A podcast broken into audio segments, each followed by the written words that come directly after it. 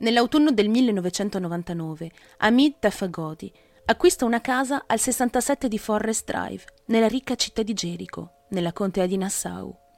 La casa è molto grande, ha due piani e costa circa mezzo milione di dollari. Durante il trasferimento, Hamid ritrova vari oggetti e cianfrusaglie appartenuti al precedente proprietario di casa, Ronald Cohen, tra cui un barile di metallo del peso complessivo di 150 kg. Sul barile vi sono delle etichette delle scritte che indicano che al suo interno vi sarebbe un liquido o un prodotto chimico tossico. Apparentemente questo barile era rimasto in un magazzino durante gli anni in cui Ronald ha vissuto in quella casa. E non solo lui. Un totale di quattro famiglie, nel corso degli anni, hanno vissuto in questa casa, ma nessuno si era mai preso la briga di sbarazzarsi del barile, intimoriti dal contenuto pericoloso.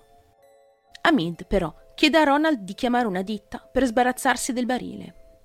Il 2 settembre del 1999 Ronald decide di aprire lui stesso il coperchio del barile. L'odore è nauseabondo e l'uomo scopre una mano mummificata e una scarpa all'interno del barile, tipica degli anni 60. Il tutto ricoperto da un mucchio di granuli di plastica e da un liquido verdastro. L'uomo decide di non toccare più nulla e chiama immediatamente la polizia. Quando le autorità arrivano sui luoghi, sequestrano il barile e lo portano dal medico legale della contea di Nasso, così che il dottor Gerald Catanese potesse eseguire un'autopsia del corpo. Questa autopsia rivela effettivamente la presenza di un corpo, una donna, molto probabilmente, con lunghi capelli scuri. Secondo lui, la causa della morte è dovuta a un trauma contusivo alla nuca. Le autorità hanno anche stabilito che la donna era giovane, minuta, probabilmente di origine sudamericana, di età compresa tra i 20 e i 30 anni e di altezza compresa tra 1,45 m e 1,52 m. La donna è stata messa nel barile completamente vestita. Indossa un cardigan e una giacca leopardata. La donna si trova in posizione fetale. Ma forse la scoperta più triste è che all'interno di questo barile non c'è una sola persona, ma bensì due. La donna, in effetti, era incinta di nove mesi e mancava poco alla nascita del suo bambino. I denti della sfortunata presentano delle imperfezioni e delle cure eseguite con tecniche tipiche dell'America del Sud. All'interno del barile vengono però ritrovati degli effetti personali appartenenti alla giovane donna, tra cui un portafogli, una pochette contenente del trucco, un gambo di fiori di plastica, uno scapolare romano in tessuto, una carta da visita di un medico nel New Jersey e un'agenda rovinata e bagnata. Le pagine dell'agenda sono incollate tra di loro e l'inchiostro è svanito. Il tutto è immerso in un liquido verdastro. La donna indossa ancora i suoi gioielli, un anello su cui sono incise le iniziali MHR e una medaglia con su scritto dalla parte di Patrice, con amore, zio Phil. La polizia inizia immediatamente le indagini. Vogliono scoprire chi è la donna nel barile e soprattutto chi l'ha uccisa e perché. Il barile stesso fornisce informazioni vitali per le indagini. Le scritte presenti sul coperchio indicano che era stato prodotto nel 1965 dalla società Rim Container nel New Jersey e che era stato spedito in una fabbrica di colorante, la General Annie Line, situata nella stessa città. Il barile contiene un colorante verde che era stato spedito ad un'altra società che faceva fiori di plastica a Manhattan, la Melrose Plastic. La società in questione aveva chiuso nel 1971. L'agenda della donna, inoltre, sembrava completamente distrutta, ma miracolosamente i tecnici forensi furono in grado di estrarre nomi e numeri dalle pagine sbiadite dell'agenda. E lì gli esperti identificano vari nomi tra cui quello di Katie Andrade. Quando i detective la ritrovano, le spiegano il perché della loro chiamata. E lì Katie capisce immediatamente che la donna nel barile doveva essere la sua amica Reina, inspiegabilmente scomparsa nel 1969. Reina Angelica Marroquin era una donna salvadoregna con grandi sogni. Spesso diceva sua madre che un giorno sarebbe diventata qualcuno. Dopo un primo matrimonio fallito, Reina lascia il marito a El Salvador nell'agosto del 1966 e si trasferisce a New York per iniziare una nuova vita. Una volta arrivata in America, non perde tempo e prende fin da subito lezioni di inglese e frequenta inoltre i corsi della High School of Fashion Industries. Poco dopo trova lavoro presso la Melrose Plastic, la fabbrica già citata in precedenza, che produceva fiori e alberi in plastica.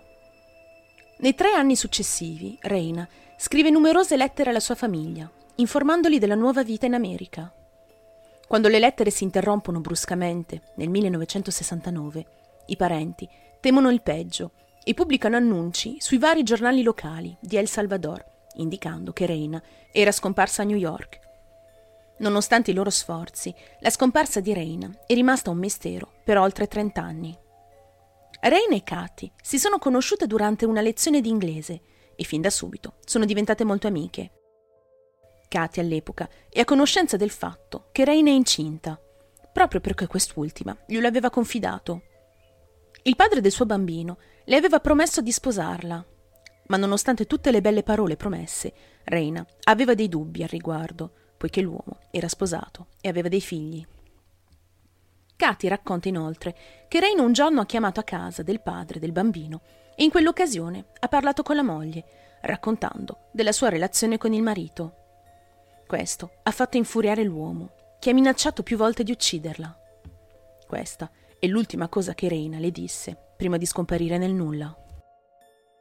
Facendo varie ricerche, gli investigatori scoprono che la persona che dirigeva questa società era Howard B. Elkins, un grande uomo d'affari dell'epoca, molto attraente e di gran successo. La polizia si rende inoltre conto che proprio Howard ha vissuto al 67 di Forest Drive, nella casa in cui è stato ritrovato il barile, e ne era il proprietario negli anni 60. L'uomo ha fatto costruire la casa nel 1957, casa in cui ha vissuto fino al 1972 con moglie e figli.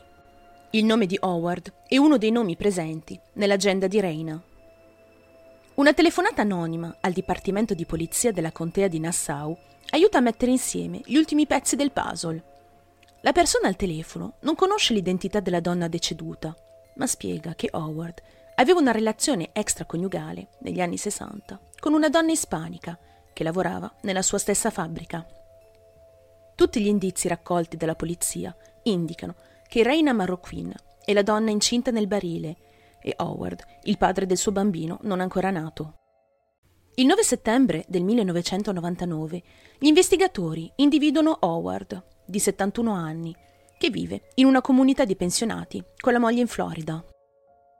L'uomo ha ammesso di aver tradito la moglie mentre lavorava in fabbrica, ma ha affermato di non ricordare nulla sul nome o sull'aspetto fisico della sua amante.